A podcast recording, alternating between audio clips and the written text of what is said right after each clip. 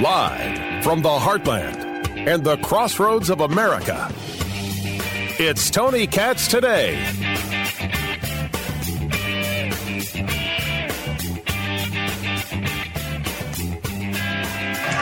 Right here in Florida, they plan to teach students that enslaved people benefited from slavery. They insult us in an attempt to gaslight us, in an attempt to divide and distract our nation with unnecessary debates. And now they attempt to legitimize these unnecessary debates with a proposal that most recently came in of a politically motivated roundtable. I'm up. Well, I'm here in Florida. And I will tell you there is no roundtable, no lecture, no invitation we will accept to debate an undeniable fact. There were no redeeming qualities of slavery it's imperative that we note that Vice President Kamala Harris is a fraud and a liar, like Whoopi Goldberg on The View and far too many others who aren't honestly addressing this situation. Because why be honest? Why sit down for a debate, Vice President Harris, when you can lie and people who are desperate for lies as opposed to honesty, as opposed to rationality, will sit there like circus seals, erp, erp, erp, and just cheer you on? Coward. Kamala Harris is a liar and a fraud and a coward. She doesn't actually have to be. You never had to engage this to begin with. The requirements in Florida, they do sound weird. But as we have now seen in multiple places, this is how they've always written it. Tony Katz, Tony Katz today. Good to be with you. 833 got Tony, 833 468 8669. This line that uh, you know, slavery really taught black people skills. No, that's that's that's not how it goes. That's not how it goes. That's not how the conversation ever went. The conversation is about how uh, AP, uh, uh, I think they call it African American Studies, Black Studies, because uh, I, I I don't understand the concept of African American to begin with. Never mind that the hyphenization of America it has done us no good. I mean, it's been awful it is this idea that if you look at somebody and they're black, you assume that they are from one way or another Africa. And that's not true. That's not true. The history of slavery, and then we say it's African American studies, is to me very awkward. The, the, the, the, the, phrasing is very awkward. Always has been. Studying of, studying of slavery, extremely important that I was 49 when I first heard the term Tulsa Race Massacre? Do you think that's normal? I'm a guy who studies. How's that even possible? How is that possible? That is a failure of education. That is a failure on my part. That is failure. Something to be fixed, mind you. History should be taught in America the good, the great, the bad, and the ugly. I argue if we're going to teach about slavery, we do have to teach about its totality and teach about everybody's part in it, including those people who sold their own brothers and sisters and aunts and uncles and nieces and nephews and children into slavery. The horror is everywhere the buying of slaves, the selling of slaves, the treating of human beings like this. Good Lord. If I can agree with Vice President Harris on anything, it, uh, it is the recognition that there is nothing redeemable, no redeemable quality of slavery. But the conversation has been about things learned. That the um, new wording through this uh, Board of Education and through their work uh, in Florida is that those who adapted survived. Those who adapted showed themselves to be useful.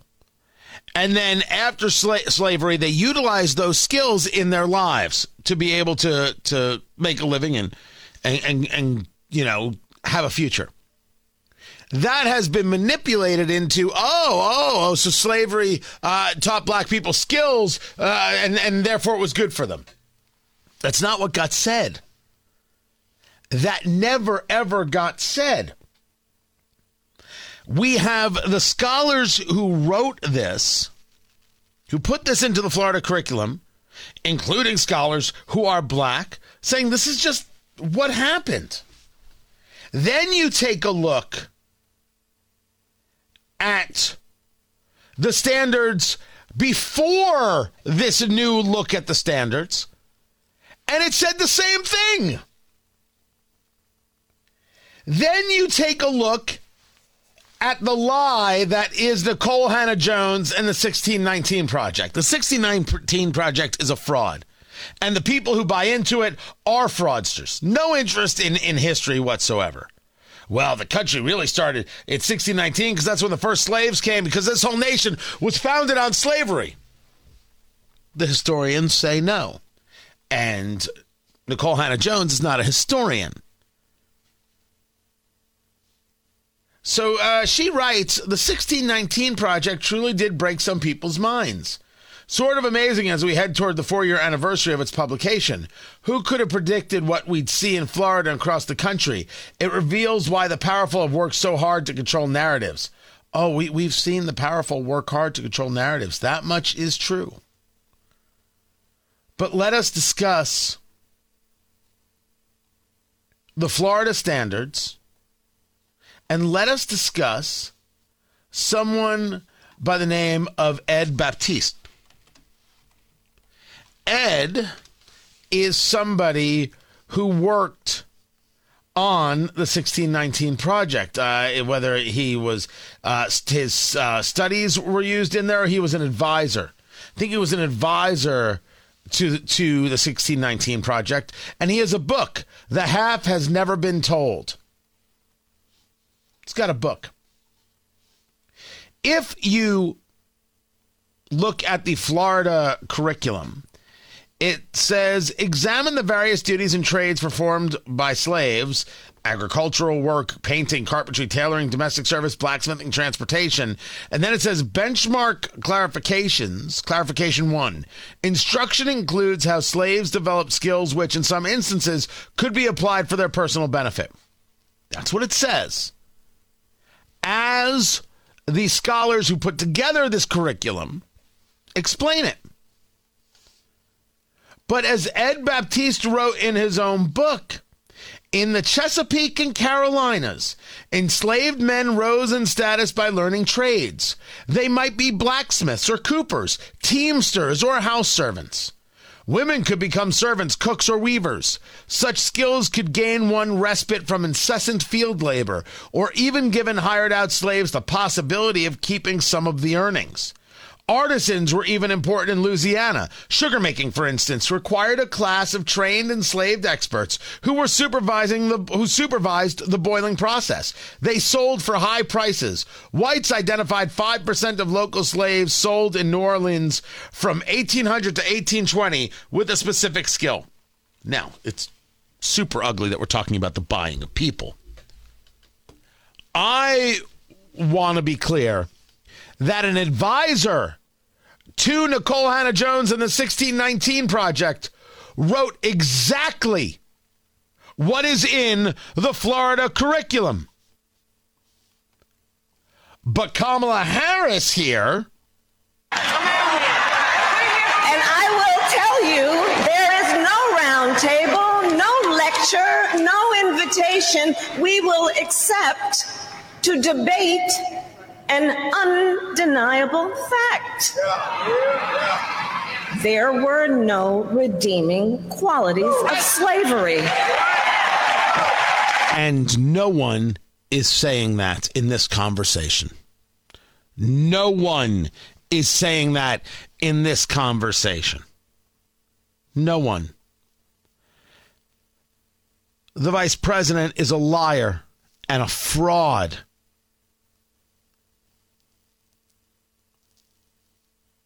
She's a liar and a fraud.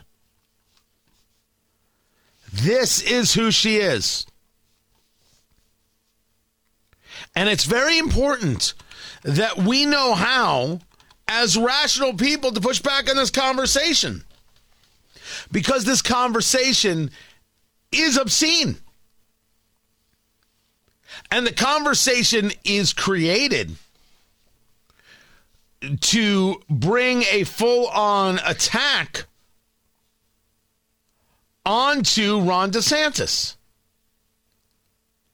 If you ask me if Ron DeSantis has run a good campaign, I already told you no. He's got to figure this out. But while they're impeaching, or not impeaching, indicting Donald Trump for everything and anything under the sun, the objective is to destroy Ron DeSantis with lie and innuendo time and time and time again. So you don't vote for anyone. Ron DeSantis on with Harris Faulkner. Well, first of all, those are criticisms in bad faith, Harris, because as you suggest, you know, there's hundreds of pages of mm-hmm. painstaking detail. This was done by black history scholars, most of whom were black themselves. They are not shilling for slavery. They are showing the injustice mm-hmm. of slavery, but that particular passage wasn't saying that slavery was, was a benefit. It was saying there was resourcefulness and people acquired skills in spite of slavery, not because mm-hmm. of it, and then they use those when they when they achieve their freedom. Incidentally, Harris, Kamala Harris endorsed an AP African American history course, which we in Florida rejected because they had Marxist studies, they had other left wing things in it, that had the same exact provision. And you've seen that same basic provision have been in other curricula. Nobody ever said anything. And indeed, nobody said anything about this. These guys put this together in a public fashion. There were comments. They were being praised because most states don't even have black history standards. We're one of only 14 or 15 states. When we eliminated critical race theory, people lied then saying we didn't want to teach about the history of African Americans. In reality, that same bill required us to develop even stronger standards. And that's why this working group was created. So they did a good job. I think it's wrong to demagogue uh, people. And I think that a guy like me, I'm fighting back against false narratives. I do not let people like Harris or the media take false narratives and run with Governor? it. We will stand our ground and we will speak the truth. Now, he doesn't do enough of that. Because when he talks like that, when he's able to turn things like that, when he's able to engage like that, you're like, he sounds good. That's the guy I remember from those press conferences in Florida. That's the guy I want. That's his voice. I don't know what they've been doing in this campaign to keep him from using that. But that's his voice. You gotta go use it. But don't allow anybody. And the reason I bring this up is not that, you know, you want to vote for DeSantis. Never mind. Leave that be if you allow these lies to go unchecked because you'd rather have Trump or anybody else, and you don't mind if a lie is told about DeSantis because it probably helps you anyway, um, that's that makes you weird. Don't do that stuff. Push back against the bigotry of people like Whoopi Goldberg and Sunny Hostin on The View. Push back against the bigotry of Joy Reid and push back against the flat out lies of the vice president of the United States, who is a coward and is getting cheered for her cowardice. I'm Tony Katz.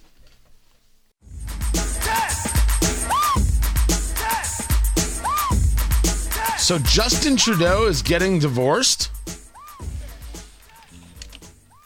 I honestly, I, I didn't even know who he was. Uh, married to, Tony Katz. Tony Katz today, and and I had to, I had to look her up. Sophie Trudeau.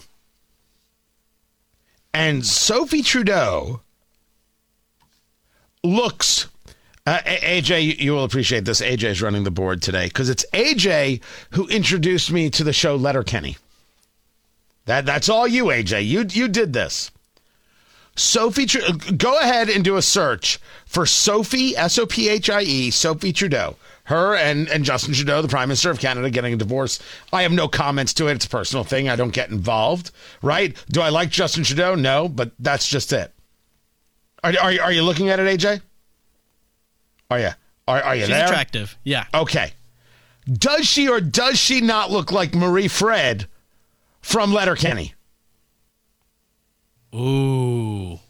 Right? She's trouble. Yeah. Dude. She is trouble Like- Kenny.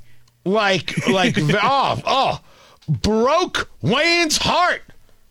She did. And then he had to watch Misfire. And uh, uh, I, I watched a lot of Letterkenny, and then I watched it again. I'm not going to lie. I'm not, I'm not going to lie. It was a, it, it was a good show. Right? Am I, am I gonna, am I gonna stop watching it? Oh no.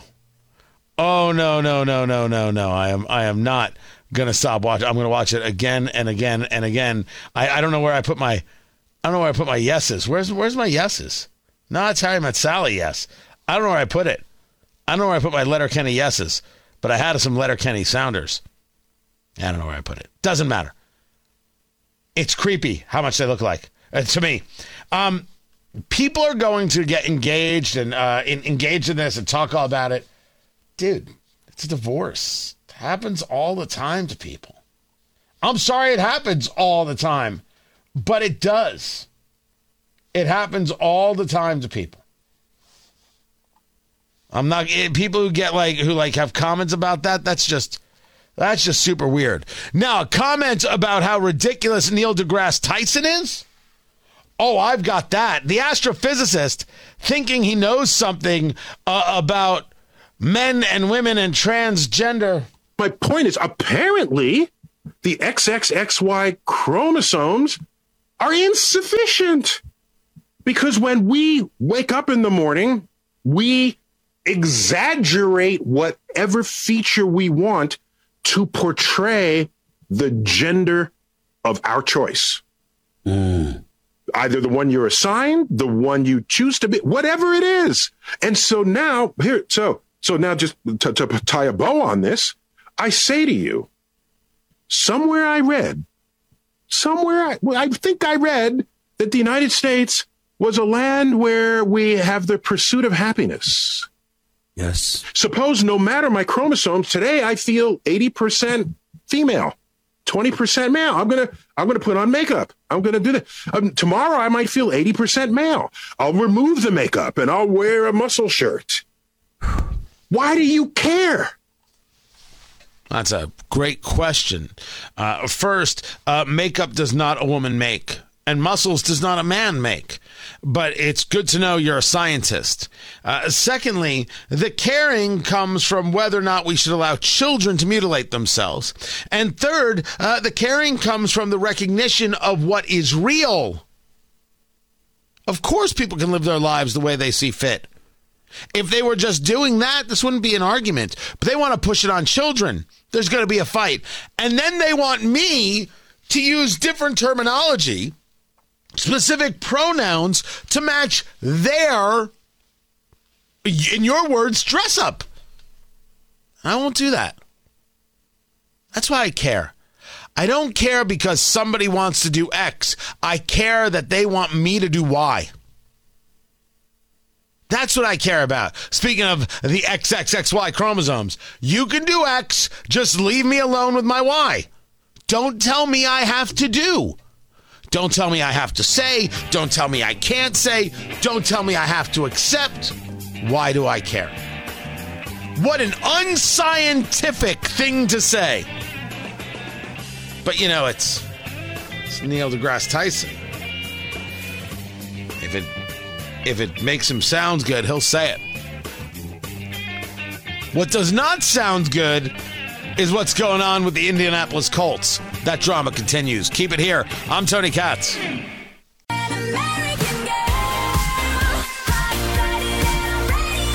Drama does not only exist in D.C., it exists in Westfield, where the Colts are in training camp. Will Jonathan Taylor be the running back? I don't know. Uh, will there be a contract dispute? Is it possible he'll hold out? Is there any possibility of a trade? And then you've got the backup Zach Moss breaking his arm. Certainly feel for him. Hope he's better. You've got running backs there, whether it's Deon Jackson or Evan Hull or the name of all names, Jake Funk. Because you can just picture Lucas Oil Stadium chanting, We want the funk. It's going to be so good. But the Colts decide the answer is the University of Indianapolis, and they signed Toriano Clinton. Tony Katz, good to be with you. JMV joins us right now from 93.5, 107.5 The Fan. He is the voice of sports in Indiana. Before we get to Clinton joining the, the Colts, uh, which is a crazy story let's talk about where we are with Jonathan Taylor, with uh, the owner, Jim Irsay, with the general manager, who's been outrageously silent on this, uh, uh, Chris Ballard. Um, is everybody feeling better? Like, okay, we can get through one more year? Or is this looking worse than it was just a week ago? No, I don't think there's been any change, Tony, whatsoever. I still think Jonathan Taylor is in the same spot as he was. I think his representation in the same spot. No doubt the Colts are in their same spot right now, so I don't think there's been a change. Now, you know, as far as you know, this with with negotiations of any kind, you know, deadlines will spur action. I don't know in this case, you know, who is going to bend first, but I do know who has the opportunity to sit there with their arms crossed the longest and say, "Hey, you're going to have to come to us," and that's the Colts. Because frankly, Jonathan Taylor, if he wants to get paid this year, final year of his contract, he's going to have to play. That's what's going to have to happen here. I mean, unless his agent, which I would doubt right now, has some, you know, incredible, diabolical, genius plan, which again, I doubt right now, at some point he is going to have to pay or play to get paid. And if he doesn't, if he wants to sit out, then he's going to lose that money, and then he's going to be suspect for the future of his play on the field and a contract. So I just don't see an alternative here. Ultimately, regardless of how his effect is on the team, he's going to have to some point he's going to have to get out there and he's going to have to play to get paid. Do we have a feeling yet uh, of whether his agent, same agent for uh, Shaquille Leonard, who got Shaquille Leonard uh, paid, an agent for UFC fighters, gets them paid? Um, has the agent really led him down the wrong path? Is he trying to make a statement using Jonathan Taylor a- as his guinea pig? Or is Jonathan bought into this? Is he somebody who who believes uh, w- the procedure that they're utilizing is accurate? Well, I mean, it, it depends on, I guess, what he's explained to him. I mean, if his agent has told Jonathan Taylor at some point, here's what you're going to do. I mean, you're going to pretty much ostracize yourself uh, from the Colts and the fan base right here. You're up on the side of Lucas Oil Stadium. They're probably going to want to run over there and take that poster down at some point when they used to universally love respect, want to see you, really want to hear from you. I mean, if that was his plan, then I, I guess he succeeded in that. I, I, get it. I do. I, I know the negotiations are hardcore, but this right now is cut and dry. And I'm looking down this path that we're talking about, Tony, as to what might be the end game, the end result of where he is going. But it does seem like that in in terms of a fork in the road, that he's chosen the wrong direction here because everything has gone haywire. Granted, for the Colts, it's not great either. Zach Moss breaks his arm, you know, right after all this stuff starts.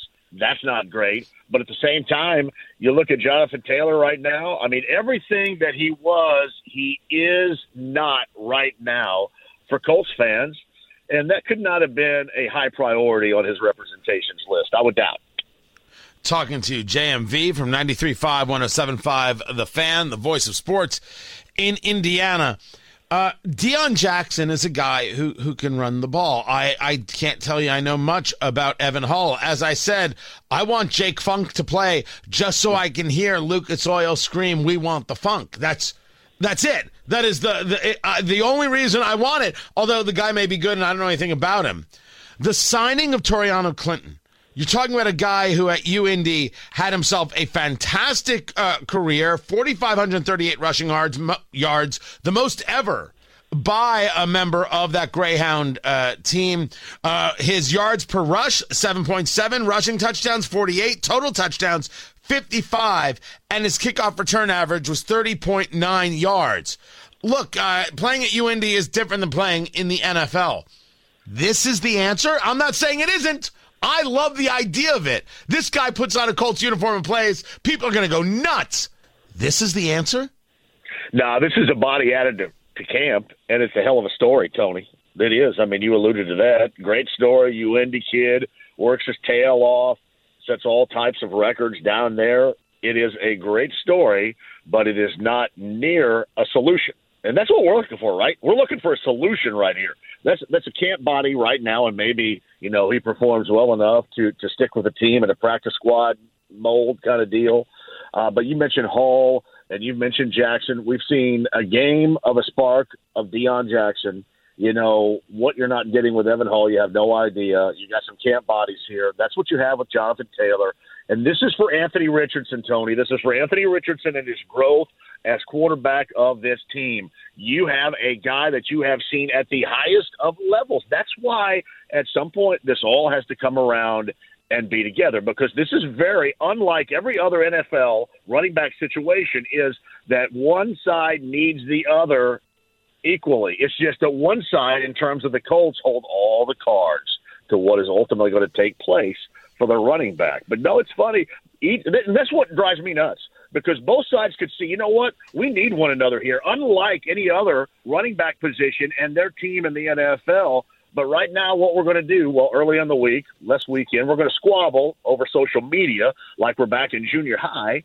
And then what we're going to do is we're going to hold out and we know that we're the best fit for one another right here, but we just can't figure out the terms in which we ultimately are going to be the best fit which is absolutely silly. You know what you're getting with Jonathan Taylor. You have no idea what you're getting with anybody else, and that to me is what makes the most sense. So you would be in favor. Hold on a second.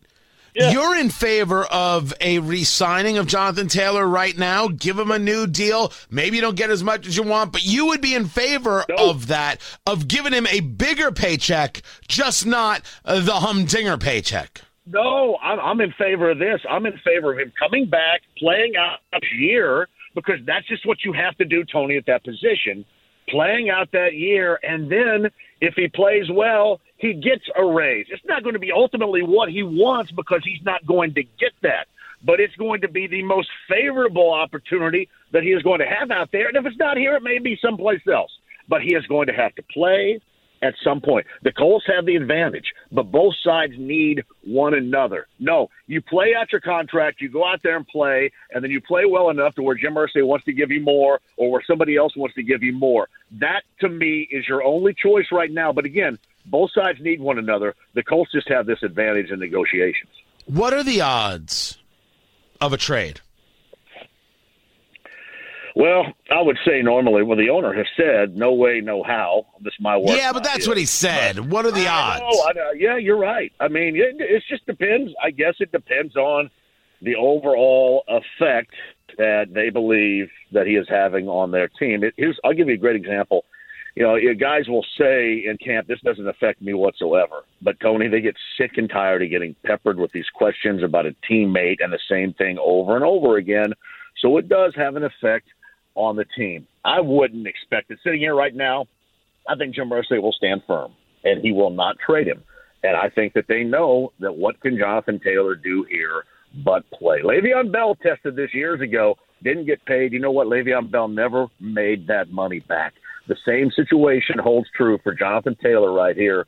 He's just going to have to, at some point, decide to get out there and play because, again, the Colts hold the advantage. That's exactly what I expect to see because this is different than Saquon Barkley. Saquon Barkley, right. you know, he was getting a new deal. This this is a deal that's already in place right here, and I don't think Jim Irsay is going to budge on a trade. I don't So- think he's going to budge on the situation right here. I think Jonathan Taylor plays.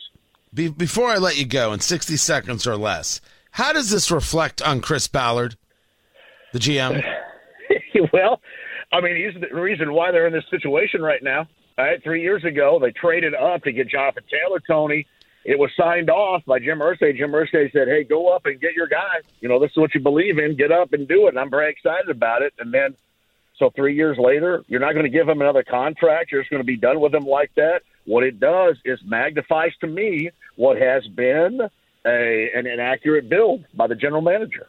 I mean, it just has. I mean, you, what you've done is you extended other positions that are of, of equal or maybe even less of value around the NFL. You know, left guard, uh, linebacker. You put value into that, but you don't in Jonathan Taylor. This just magnifies the faulty build that this team has been on for the past six years. JMV, I appreciate you, the voice of sports in Indiana. Uh, I I am always kind of not thrilled. Thrilled is is not it. Uh, he's kind of relentless about why isn't anybody saying that Chris Ballard is to blame for everything here? Because I, I think that if we were to extrapolate the argument out about Jonathan Taylor and his lawyer and the wanting more money and, and, and the whole thing, is there a possibility? I'm not saying that it definitely would have happened this way, but a possibility that if you had a general manager who was more in touch with the players, you don't have these kinds of, well, revolts, if you will. Jonathan Smith, Jonathan Smith, Jonathan Taylor has a, a year on his contract. You got to play it. You don't have the leverage as you've seen it from the league. You decided to get loud because you thought there might be a value uh, to it. Look, I, I don't know if his agent is the best, but he's not a fool. He must have thought there was some value. Maybe you could get a groundswell of, of, of, people in your favor. Maybe you could start applying pressure. And why would the Colts want the pressure? And then, then they'd fold this and they do that. But that's based on fantasy. You know, Sun Tzu was very, very clear. Uh, every war is fought before it's begun. So, as a, as a matter of just being a tactician, Jonathan Taylor's uh, agent failed as a matter of us being a Sun Tzu tactician, this was not the strategy you wanted to go with. But now take a look at the Colts side. Okay, you're not going to have to give up any dollars. This guy walked himself into a corner, talked himself into a corner. Lord only knows what the whole back injury thing was uh, from every side. He's going to have to play. I think JMV is right about that. But how much of this could have been avoided if you had a general manager who actually understood what was going on with his team? How much of this could you have eliminated if you had a general manager who knew what was happening and was working aggressively to prevent those things from happening? I think there is a real big story here about leadership and about management and about skill sets and professionalism. Look, if you ask me if I like Chris Ballard, I don't like Chris Ballard. And that comes from a political side because he has been involved in a lot of progressive squawking. And you don't know if there's any basis to it. He wants to talk about Black Lives Matter. He wants to talk about this, that, and the other. Dear Lord, man, he wants to talk about guns. You think Chris Ballard is really prepared for a detailed analysis, a detailed analytical conversation about firearms? He, he's prepared for an emotional conversation about firearms? I'll do it right now. I'll do it right now. You want to call in? You want to you want to sit down and talk? Camera or no camera, I'm ready. I don't think he is. Now, I could be proven wrong on that. I don't think he is because as I've seen with too many guys in sports, whether they're on on the the, the side of on the team or or, or discussing it, um, they they they certainly like to be aggressive on the progressivism because they like to be where the player is. You see this with Popovich in the NBA and Kerr in the NBA. Um, but I don't know how much they engage in the legitimate debate with people who might disagree with them. And certainly, as I've said before, I don't think there's any ability for these guys in the leagues to really speak out. Someone going to say, oh man, LeBron, you're absolutely wrong. That going to happen? LeBron tries to destroy Drew Brees because he doesn't think it's right to kneel for the national anthem. You don't think there's another NBA player who's like, whoa, whoa, Drew Brees has got a point? What are you talking about? Or were they all afraid? I think they were all uh, afraid. because I don't think that honest conversations take place.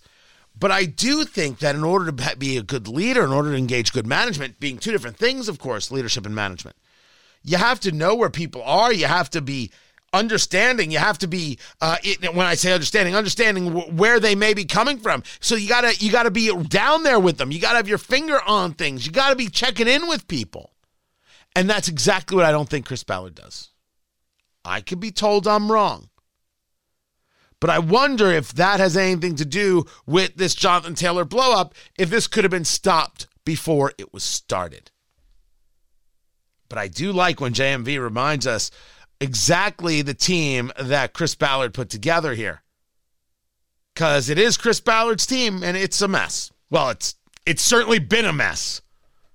Doesn't look like it's going any cleaner in the future. I'm Tony Katz.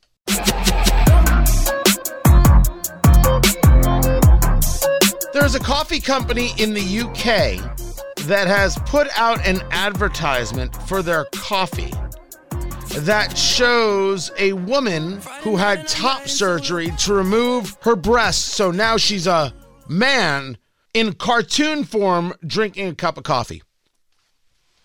Now, I don't know about you, but when I think of coffee, the first thing I think of is bodily mutilation.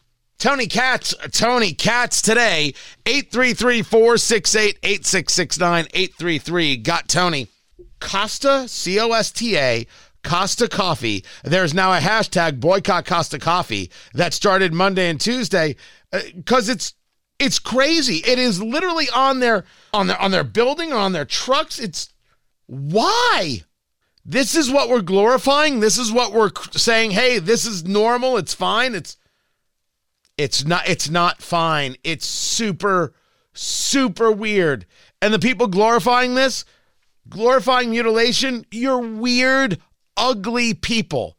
And you deserve the derision you get. You're you're not on the right side of history as you you love to say that ridiculous line.